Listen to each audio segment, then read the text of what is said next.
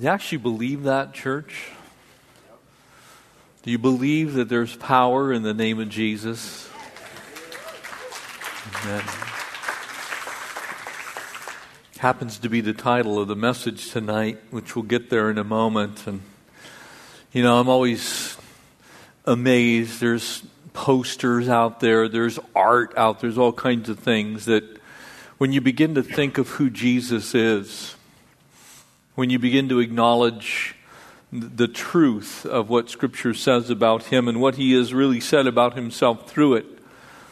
That he's the, the door of the sheep, he's the great I am, he's the good shepherd, that, that he is the bread of life, he is the light, he's the truth, he is the way, he is that name that is above every name. And tonight, as we pick up in verse 1 of chapter 3, and we'll get, as, as we continue through this passage tonight, we're going to make it to the second of Peter's sermons. Now, I want to draw attention to something that I shared with you last Sunday night. And, and and for us to grasp this, it's almost mind boggling. Peter has delivered a first sermon. And that first sermon some 3,000 souls. And normally in Scripture, when uh, there is a number given and it, and it involves people doing something, because of the culture of the time, that was only the men. And that's not to be chauvinistic, that was simply the way things worked then in that day and time. So you can add in all the wives and those who were in attendance there. So we saw a mega church from one message. A mega church from one single message, a simple message about the name of Jesus.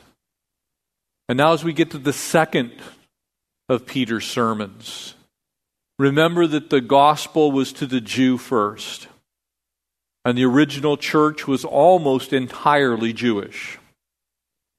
We're not going to see until we get to chapters 8, 9, 10 when finally the Gentiles really are reached through the Apostle Peter.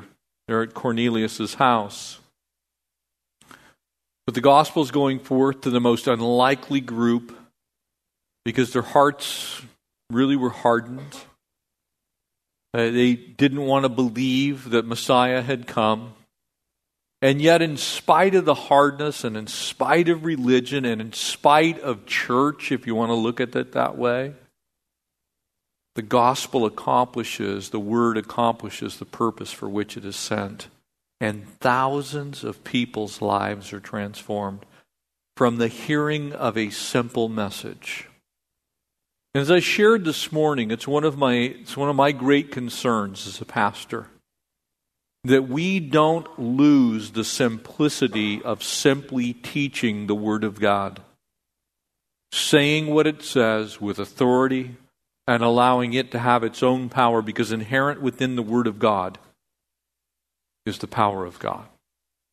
The power of God, uh, emboldened by the work of the Spirit, and as the Spirit's at work now in the early church here in the book of Acts, we see this incredible picture of the power of the name of Jesus.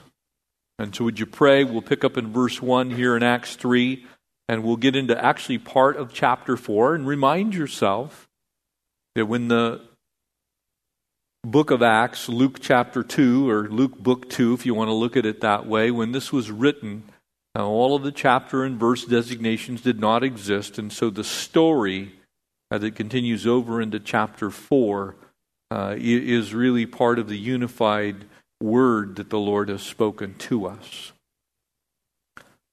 So let's pray. Father, we are again just so grateful, God, that we could come and, and hang out with each other. Lord, to be your family, to be your kids. God, to come and sit and listen and hear and be instructed by the Spirit. The same Spirit that spoke in the early church is the Spirit that speaks now in our day and time. Holy Spirit, we invite you to come. As we have praised you, please inhabit those praises. And God, would you be well pleased with our sacrifice of praise? Would the intent of our heart align with your will? And God, would you speak to us now through the power of the name of Jesus? Amen. Verse 1 here in Acts 3 And now Peter and John went up together to the temple at the hour of prayer, the ninth hour. And so as you begin to, to look at this, the ninth hour, the, the Jewish day started at 6, so the ninth hour is 3 in the afternoon. So they're going afternoon prayers, they're going to the temple. This is an extremely Jewish context. And so they're still functioning, in essence, in their Jewishness. And it's important for you to understand that. Because sometimes we almost want to, to divest Scripture of its incredible Jewish roots and our roots in our Savior and the Messiah of Israel. And so this is a very Jewish gathering. And so they're going up afternoon prayer, three o'clock, the ninth hour.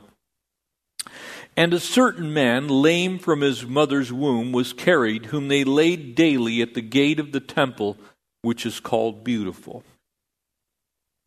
Now, at that time, from the temple, there were nine gates. The beautiful gate, made out of Corinthian bronze, as it shone likely the eastern gate, uh, would have almost glistened as if it were made of gold. And so it would make sense that if you were of that persuasion, the Jewish people, the scribes, the Pharisees, in fact, the wealthy people would have likely come and gone through that gate because it was the more, most ornate.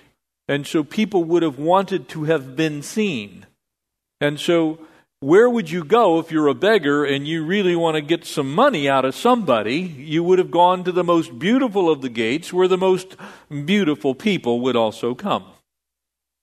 And so this man is carried daily to the most spectacular of all of the nine gates that led into the court of Gentiles, the court of the women. And so here, this man who's been lame from birth is at this very beautiful gate, who, seeing Peter and John about to go into the temple, ask for alms. Now, therein lies his mistake. These are itinerant preachers. They haven't got two nickels to rub together. Two shekels. They could not afford a 10 shekel shirt. And so they're asking Peter and John for alms. But he doesn't really know. See, life's circumstance has placed him in the right place at the right time because it is truly God that governs the affairs of men. And so the Lord knew exactly where Peter and John would be and knew exactly where this man would be. And it's important for us as God's children to recognize the Lord misses nothing in our lives. Sometimes you may be tempted to think that your life is a series of mistakes, or it's a series of random circumstances that God somehow works his magic on. But from God's perspective, He has numbered your days. He knows every last one of them. He's created good works for you to walk in. And He knows, even in those days when you think that you're a beggar asking for alms, He knows what He's going to do. And He knows exactly what you need. And it is His desire to give what we have need of. Until we pick up the story, and fixing his eyes on him with Peter and John, he said, Look at us. And so he gave them his attention and expected to receive something from him. You can almost see him. If you'll open your mind's eye, you can picture this scene. And here's this man whose only hope is, is the reliance on other people to be kind and generous. And sitting there at the gate, he sees these two guys coming in, and there was something about them. And then Peter tells this man the truth. You see, because people come to church, people come to the Lord, and they expect something out of God. And very often, what they expect out of God is not what they get from God. Very often, they're looking for something that's physical. Maybe they're looking for a prayer request to be answered. Maybe some need that they have brought with them, carried all of their life. But the Lord knows exactly what to give us. And the Lord knew that this man's deepest need was not money, it was salvation. It, it was not even that he would be healed, which is going to happen, but that his heart would be healed. The greater work, the greater miracle is not that this man gets up and walks, but that this man gets up and he's saved. And Peter said to him, Silver and gold I do not have, but what I do have, I give you. And I want you to take stock of that because a lot of us maybe think of ourselves as, as paupers in, in that sense. We don't have anything really to give. Maybe, you know, you're not gifted at, you know, things as other people might be gifted. But there's one thing that every single one of you in this room has that is the most valuable thing that you can ever give anyone else. And that is the truth of who Jesus is. We can all share that. This is what I do have, I give you. In the name of Jesus Christ of Nazareth, rise up and walk. No fanfare, no anointing of oil, no hoopla, no massive group of people to aid him. He simply says, The power that I have is in the name of Jesus. The power that I offer you is the same Jesus of Nazareth that you crucified. And he took him by the right hand and lifted him up, and immediately his feet and his ankle bones received strength. And so he, that would be the lame man, leaping up, he didn't just kind of rise to his feet, he didn't move with instability, he moved with purpose, stood and walked and entered the temple with them. You can imagine this man. You see, because he was crippled, he was also unclean. He wasn't able to enter in. He had to have been helped. And so this is likely the first time this man has ever been inside. He stayed outside his whole life.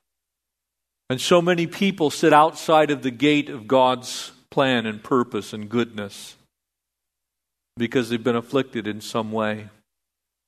And it takes somebody like you coming into their life and say, In the name of Jesus of Nazareth, rise up and walk, because this isn't what God has for you.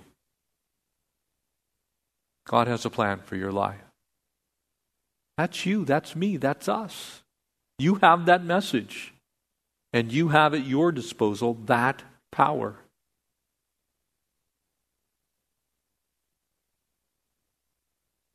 And he was walking and leaping and praising God. You, you see, the ro- result of meeting God is praising God. Very often people don't meet God and therefore they don't praise God. Oh, they come to understand maybe who God is. They have an intellectual understanding, but they haven't met God because we haven't shown them God. We've shown them religion, we've shown them church. We've shown them maybe even our own understanding, but we, have we really shown them the same God that this man met? Have we said, Rise up and walk? And all the people saw him walking and praising God. And then they knew that it was he who sat begging alms at the beautiful gate of the temple. And they were filled with wonder and amazement at what happened to him. You see, this picture is one that's really beautiful, just as the gate was beautiful. Because this man was hopeless. There was nothing that mankind could do for him. There wasn't a thing that was going to happen in this man's life that was good unless he met the name of Jesus. Now, I, I don't know, you know, how famous any of you are and here. There may be some famous people in the room, and I haven't met you yet, so forgive me if that's you. If you're really famous, you can come up and see me afterwards and tell me how famous you are. But for the most part, there probably aren't a lot of us who the world would claim are famous. And, with your name, if you are famous, your name can do things for you. It can open certain doors. Uh, we're about to elect a president. The name of the president, the seal of the president, the president himself. If I tell you that I am an emissary of the President of the United States, there is power in the name of the President of the United States. The same would be true for the Prime Minister of England, the, the, the King and or Queen, currently only a Queen uh, of England. There's power in those names where that name bears something. It, bears the power, in the case of England, of the crown, and here it bears the power, the full weight of the government of the United States. And so there's power in the name currently of Barack Obama. There's power in that name. But I could go and sit behind the president's desk and I would not have that same power. Because there's no power in my name, there's power in his name. And so the picture here is the name. And that name is the only name. It's Emmanuel. It's I am. It's the one and only Son of God. It's the one who was and is and is to come. It's the lion of the tribe of Judah. It's a lamb that takes away the sin of the world. There's power in that one name that exists in no other name. And so that name is shared with this man. And, and as Paul wrote and we studied when we were in Philippians 2, that is the name that one day every knee will bow and every tongue will confess that Jesus Christ is Lord to the glory of God the Father. And then the great apostle Paul, writing to the church at Philippi, says it doesn't matter whether you happen to be in heaven or whether you're in Hades, you're, you're in that place, that abode of the dead. Everyone, one day, angels and demons alike, will bow the knee to Jesus one day. Because his name is superior to every name. And so it is that name that this man hears. And in hearing just the name of Jesus, he's healed. And as I look at this passage, that the most important thing that I draw from this particular passage is there's not one ounce of religion in this. There's not one ounce of church in this. There's not one ounce of doing anything a certain way. There's no tradition in view. There's nothing in view. The only thing that's in view is the name of Jesus. And we need to leave the name of Jesus having that kind of power. Because his name transforms lives. It is knowing Jesus that is our goal in life, and it is making him known that is our task to go and make disciples. It, it's not bolstering the name of a particular group of people who gather together as God's kids, like we are called Calvary Chapel. We're not on this earth to make Calvary Chapel great. We're on this earth to make the name of Jesus great. I love being Calvary Chapel, wouldn't have it any other way. But we're not here to promote our church. We're here to promote that Jesus Christ alone is the only name worthy of worship. And so there's three wonderful truths that we find in this passage. The first one to me is the amazement of Jesus the healer. Because his name does imply that power. His name does carry that authority. His name does have that reputation. His name alone has that power. And when you use his name, you're using the only name that can save. Why sometimes people will say, well, you know, do you have to say any specific words? Yes, actually, you do have to say some specific words in order to, to have a right relationship with God. You have to confess Jesus Christ is Lord. And you have to repent of your sin. But beyond that, joining a club, joining a group of people, those are the unnecessary. But you have to be saved in Jesus' name. When we're healed, we're healed in Jesus' name. When we accomplish goals, anything in this world that's worth doing, we do so in Jesus' name. We pray in Jesus' name. Amen? I, I want to address my prayers properly. You know, we're, we're in a world now where everything's done electronically.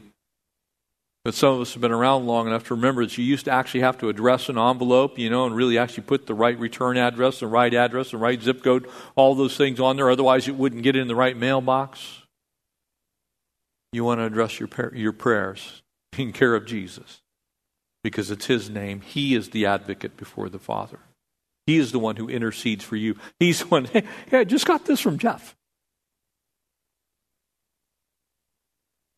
He sent me this today. Father, can you? This is according to your will. Hear this, Lord. Hear this, Father God. You see, the believers during this day and time were still very much attached to the traditions of the temple. And it would be very gradually that they would move away from that. But they were now made up of one body that was both Jews and Gentiles. And it would be uh, many years before there'd actually be uh, a separation, if you will, a little bit, and an understanding of, of how they would break away from being inherently uh, Jewish. But in this day and time, they were sitting there right at the temple. It's interesting to me that Peter and John, as they ministered so often together, of course, we know that they were partners in the fishing business. It was they that prepared the last Passover of Jesus there in Luke 22. It was they that ran to the tomb. Uh, it was they that were there on Easter morning. John's Gospel records that in chapter 20. It was they who ministered to the Samaritans. They, they had often worked faithfully together. And so it's not surprising to us that they're now preaching the name of Jesus together because he'd finally gotten it. Peter had gotten past himself, and he'd finally gotten to that place to where the Lord restored him, and he's now he's now working uh, the, the, things that God wants him to do, and not so much concerned about his own self, but about the name, the power in the name of Jesus. When you look at this passage, I want you to take note of a few things. These these first ten verses are an almost perfect picture of our salvation experience. Think about what's going on here. You, you, see, just like this man, we are all born in sin. This man could not help himself, and you can't help yourself. You can't save yourself. In that sin, in that sense, for all have sinned and fallen short of the glory of God. There's none righteous, not one. Amen? So, in that sense, this man represents to us every last one of us in need of a Savior. And so sometimes we're all sitting in that place at the beautiful gate. We're waiting for something to happen. We, we believe that there is some way that we can be saved. But I want you to notice another thing. It's just like us without the Lord. We're all destitute. We're all poor. We have no way of taking care of our own need. Not only are we born that way, but we can't do it ourselves. It's impossible. As a sinner who needs a Savior, I am bankrupt before a holy God. And no amount of me bringing me is ever going to make me okay. I need someone to take note of my brokenness and my bankruptcy, and I need someone to step into my life and deal with me. So, in that sense, this is a perfect picture. All of us are without God outside the temple. The temple was a figurative way for us to understand the place that God dwelled. When you're born, you're absolutely born broken, crippled. You're born, actually, Scripture says dead. You're worse than crippled. You're dead in your trespasses and sins. You're bankrupt. You can't pay your own way. You absolutely need someone to step out of eternity and into time in your life to bring you to that place. And so this is a perfect picture of us being outside of the will of God. I, I don't have the glory of God without God stepping into my life. I want you to see a fourth thing. This man, not in and of himself, but wholly by God's grace, is healed. This man does nothing to warrant this attention. We don't see anything here with Peter and John going, wow, well, that guy should really be healed. No, there's mercy and grace that comes upon this man. Again, a perfect picture of how God works in our life, bringing us to faith in Jesus Christ, because there's power in that name. And then immediately notice what this man does, which we should also do when we come into contact with the name that is above every name. This man gives praise and glory and honor to the name. He tells somebody about what happened to him by what he does. There's fruit in his life. And so this whole picture is a picture of how God works in each one of us. And it's an amazing picture. God hunts us down. we think we're in the right place doing the right thing, but it's not working out the way we thought. And so the Lord comes to us. The Lord sees our bankrupt state. The Lord sees our brokenness. The Lord sees us and has mercy on us and applies His grace. And thereby we're saved. Now, notice the indictment that comes against all those who are listening, because any good evangelist, here's what happens you seize the moment. Something has happened, and you deliver the goods. In verse 11, notice what it says here in Acts 3. And now, as the lame man who is healed held on to Peter and John, you talk about a good opportunity. Here's this man that everybody knew. He had been at that gate since birth. He's now been completely healed. He's hanging on to Peter and John, and all the people ran together uh, to them at the porch, which is called Solomon's. And so now they've entered into the temple compound. And they're over in the court of women, the court of Gentiles, and they're, they're beginning to kind of wander around. The people are going, Dude, what are you doing in here? What happened to you? Well, I was healed. What do you mean you were healed? Well, I was sitting there and I was asking for alms and, and this guy is Peter, this guy, and John, his friend over here. I was asking for money. They said, Well, we don't have any money, but what we do have, we'll give you. And this is what they gave me. I'm healed. They're all like, Well, whatever that is, we want some of that. You can almost see him wandering around. Well, can you heal me? Kind of turns into a little, you know, traveling healing show going around the court. And so here's what Peter does, and I love this. And so they were greatly amazed. And so when Peter saw it, he responded to the people. He's going, Oh boy, I got him now. This is going to be rich. Men of Israel, why do you marvel at this? Or why look so intently at us as though by our own power or godliness we had made this man walk? In other words, there's nothing in us that caused this.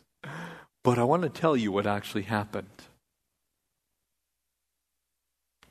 Precious brothers and sisters, please, in Jesus' name, give God credit for what God does. Do not take the glory of the Lord. And if there's any good thing that's happened in your life, it's because He's good, not because you're good. If there's any good thing that happens in this church, yeah, He uses people, but it's Him. And if He doesn't do it, it isn't happening. And if it's all people, then we're in trouble. And so Peter does exactly what we should do. He gave credit where credit is due, and he said, We didn't do it.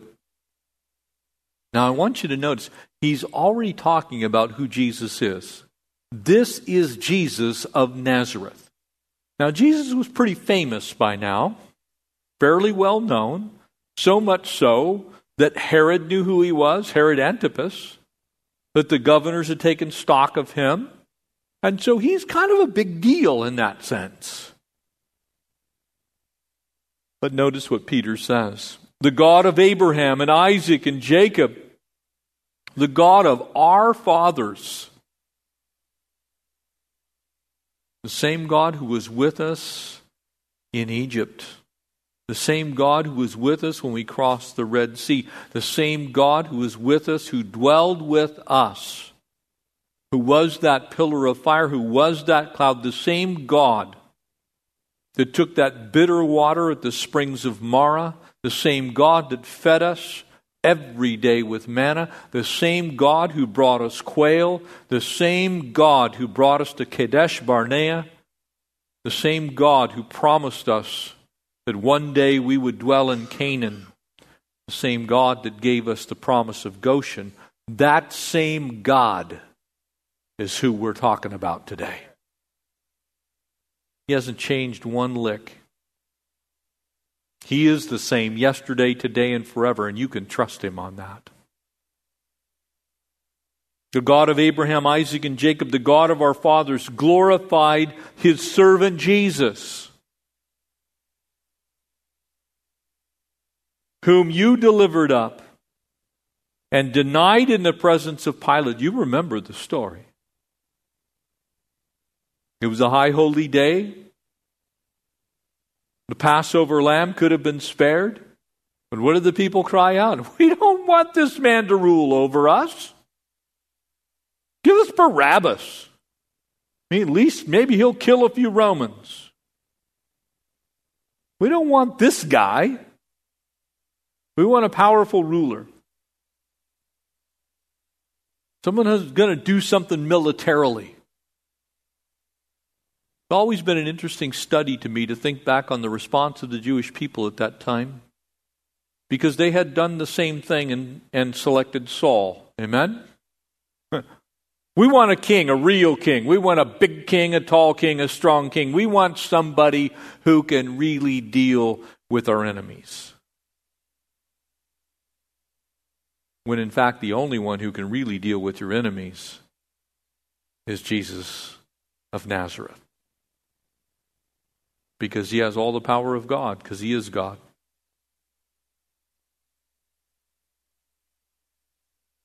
That you denied him in the presence of Pilate when he was determined to let him go. Remember what Pilate said? Washes his hand. I find no fault in this man. He's innocent. But I'm going to leave it in your hands. But you denied the Holy One. And I want you again, please note that these names that are being used would have struck a chord in the Jewish mindset.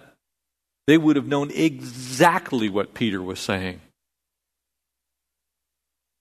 You mean this is the Holy One of Israel? You mean this is the promised Messiah? The God of Abraham, Isaac, and Jacob, the God of our fathers, has glorified this Jesus? This is the one that the prophet Moses was talking about? There in Deuteronomy 18. Are you kidding me?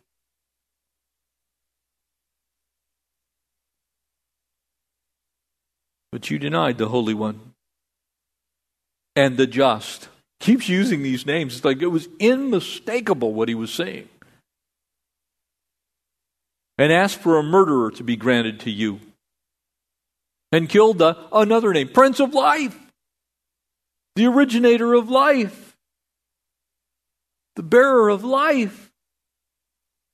And just in case you think that Scripture doesn't clearly paint Jesus Christ as both God and man, and God the Father different from Jesus the Son, whom God raised from the dead.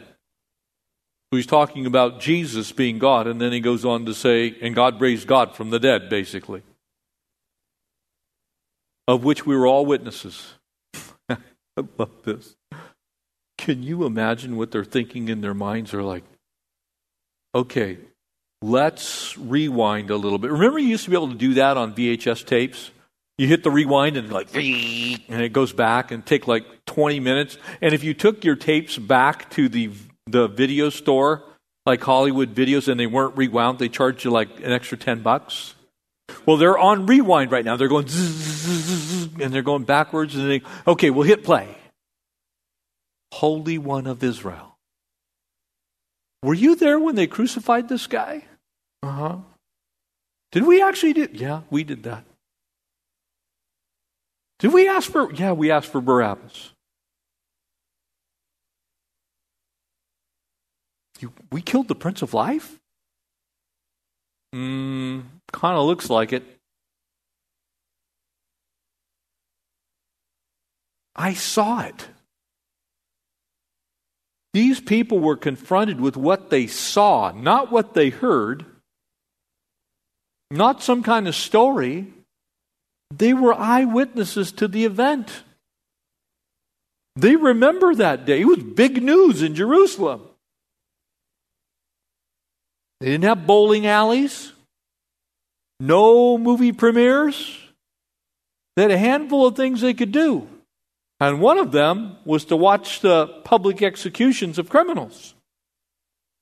As morbid as that may sound to you, to them, that's what they did. And so they went and watched. And there was Jesus. and his name. And through faith, just in case you missed it, the name of Jesus of Nazareth, rise up and walk. And in his name, and his name alone, has this man been made strong, whom you see and know, and yes, the faith that comes through him is given to him. This is perfect soundness in the presence of you all. They're looking at this guy, and he is completely whole. Not only did they know that the man was not well for his whole life, but they knew that Jesus had been crucified. Now here comes Peter, he's saying, Look, Jesus is Messiah. Remember, it's a Jewish audience. The Spirit just gives Peter this incredible boldness. There's a couple of things we can draw from this particular part of this passage. This boldness, when you look at it, this indictment that he makes, he's convincing them of what they'd actually been a part of. And there's an important part to this. Sometimes, especially in our modern world, we want to try and share the gospel with people without telling them the bad news that they actually need a Savior. We almost, well, we don't want to offend anybody, so I don't want to call anybody a sinner. I don't want to let anybody know that they're not okay with God, so I'll skip that part.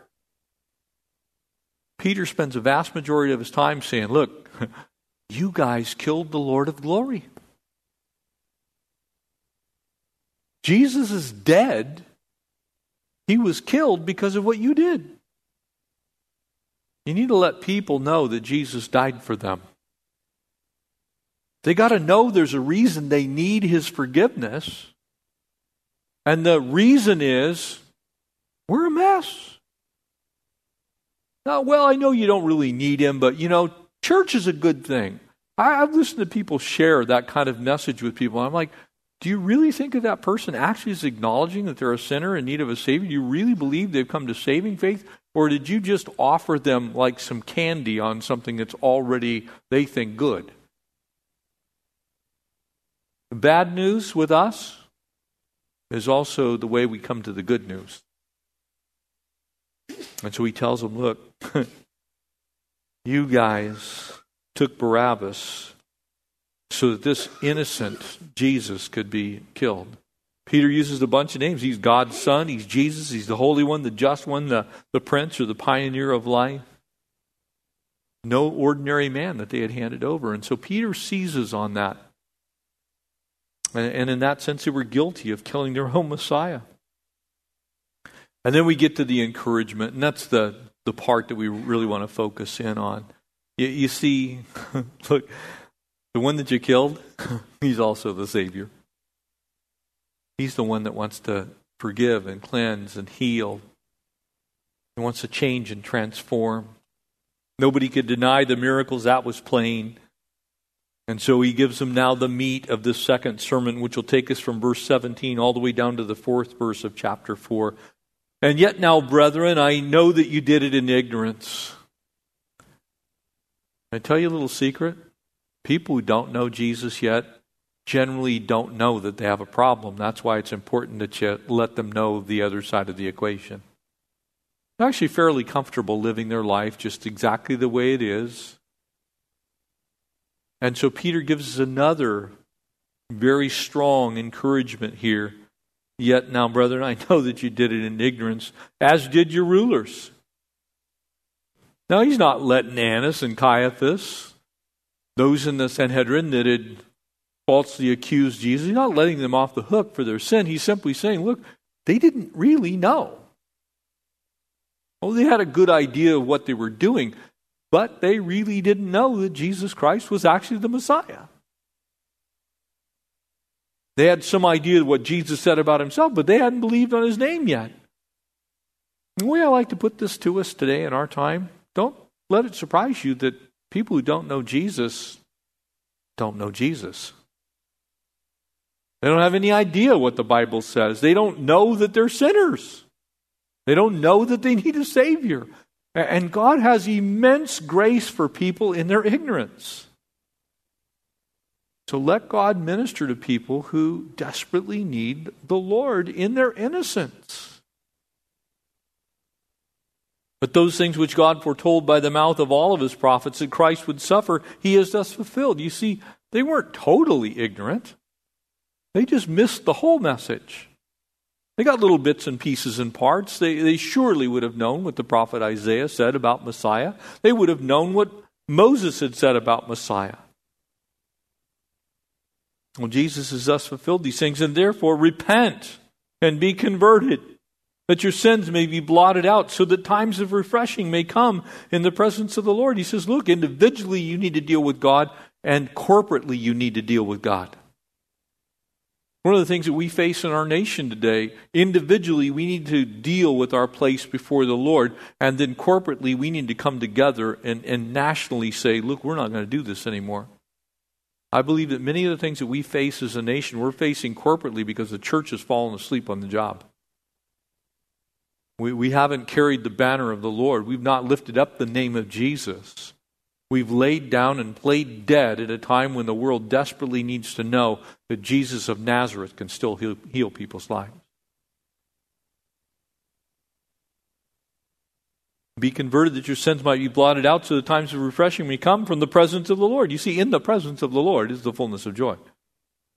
If we as a people want refreshing, then we need to turn our lives the right direction towards the Lord, not away from the Lord. One of the things that bugs me so much about where the church is in our country today, we have turned away from the Lord and we expect the Lord to bless us anyway. The Lord blesses those who bless him. The Lord gives good things to his obedient children.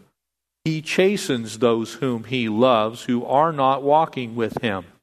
It's not hard to understand. And so, some of the things that we face, we face because we've chosen to ignore what God has said. And so Peter, seizing on this moment, says, Look, if you want times of refreshing that come from the presence of the Lord, then repent, turn from your sin. That he may send Jesus Christ, who was preached to you before, whom heaven must receive until the times of restoration of all things. And so he's actually pointing to a time that is yet future as far as national Israel is concerned. Spoken of there in Romans 11 that we'll get to on Thursday nights. There will be a national time when all Israel will be saved. He's saying that time is going to come. But if you individually would like to have that right now, then you need to get right with the Lord. Never miss the individual responsibility for everyone to receive Jesus Christ as their own personal Lord and Savior. Which God has spoken by the mouth of all of his holy prophets since the world began. As I've shared with you many times, when you look at the Old Testament, the monumental evidence contained in the Old Testament is sufficient for you to get a picture of Jesus Messiah. It's not hard. You can read it, look at it, see what it says, and understand wow, that's the Lord Jesus. So convincing, so compelling was that evidence that, that many from the Old Testament, because we know them, they're there in Hebrews 11, actually were able to believe in Messiah. and waited for the Lord Jesus to finish the plan of salvation, and they received the same thing that you're going to receive the entrance into the kingdom, the presence, the glory of the Lord. For Moses truly said to the fathers, The Lord your God will raise up for you a prophet like me from your brethren, and him shall hear in all things whatever he says to you. And it shall be that every soul who will not hear that prophet shall be utterly destroyed from among the people. You see, there's a life and death choice that everyone must make. And now that Christ has been revealed, there's two roads. There's a narrow one, there's a broad one, and you must choose the narrow one. That way that is not easy, the way that is constraining, that leads unto life and godliness. And it shall be that every soul who will not hear will be utterly destroyed. And yes, and all the prophets from Samuel to those who follow, as many as have spoken, have also foretold of these days. When you look back at the Old Testament, David was speaking of Jesus when he penned the 16th Psalm, the 22nd Psalm. He wasn't speaking of himself. David's dead, buried. We can go to his tomb.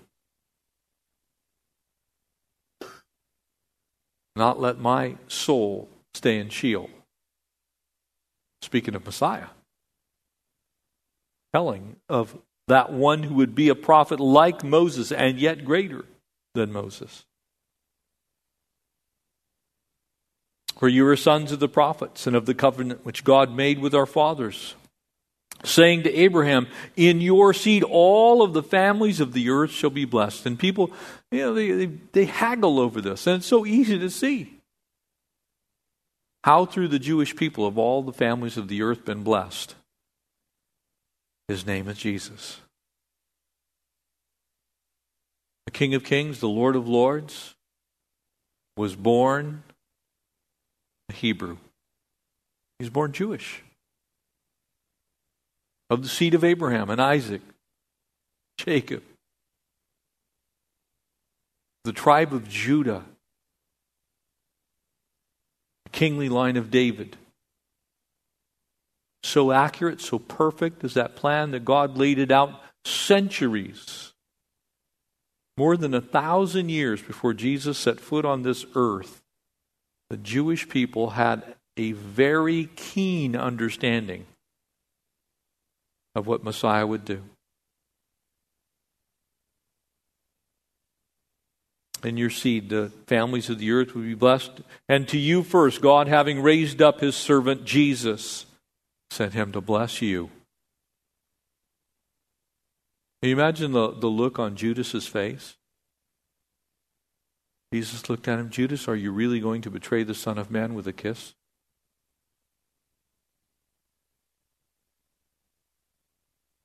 God made the plan of salvation very concise and Peter seizing on that plan in a Jewish audience to tell them, What do you think?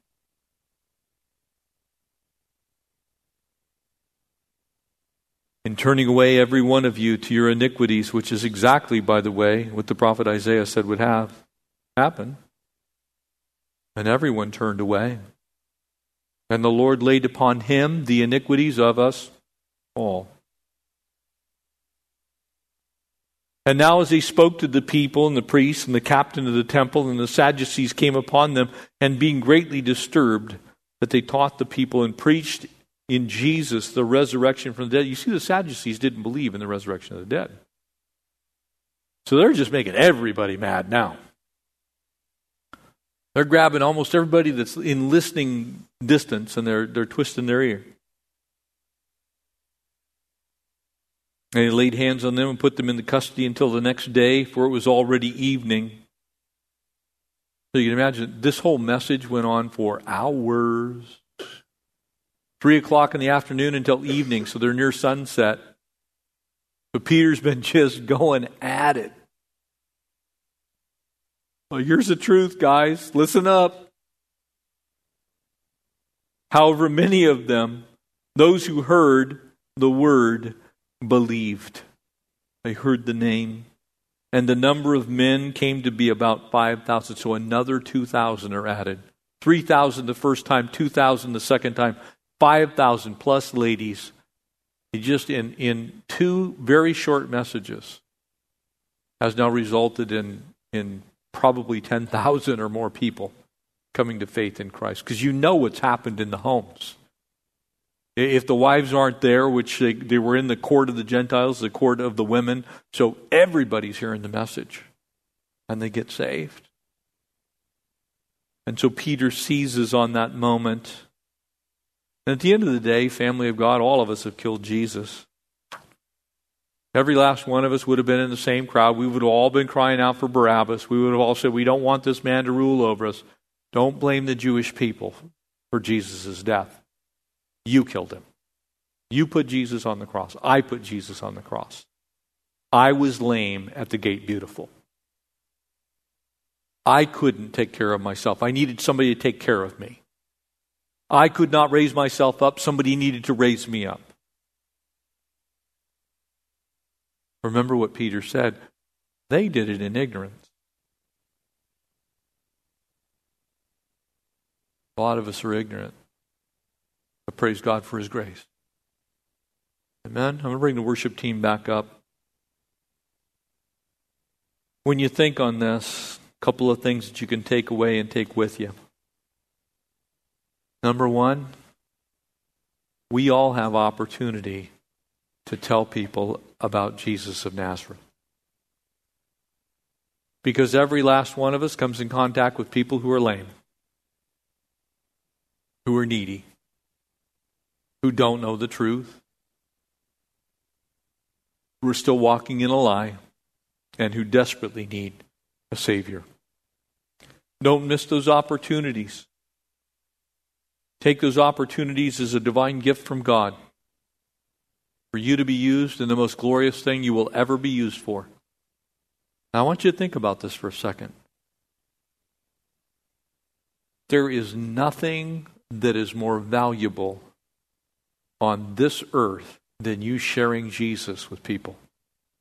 Because it's the only thing that you can give them that can change their eternity. You can take care of all kinds of needs, and we should. You can feed the poor, which we should. We can go on missions, which we should. We can do all kinds of things, but the most important thing that you can do is to tell them about the power of the name of Jesus. Because that can actually change their eternity. Don't miss that. When you see the end of this chapter, you're going to see really a ton of things, but look, God is long suffering. Amen? He suffered long with me. If you're going to be truthful to the witness that we should have of the Lord, you need to tell people the bad news as well as the good news. You need to make sure that they understand that there's two sides to that equation. The way that we reach the masses just as Pastor Greg was saying this morning. We want to reach people one at a time. Your personal witness matters to the kingdom.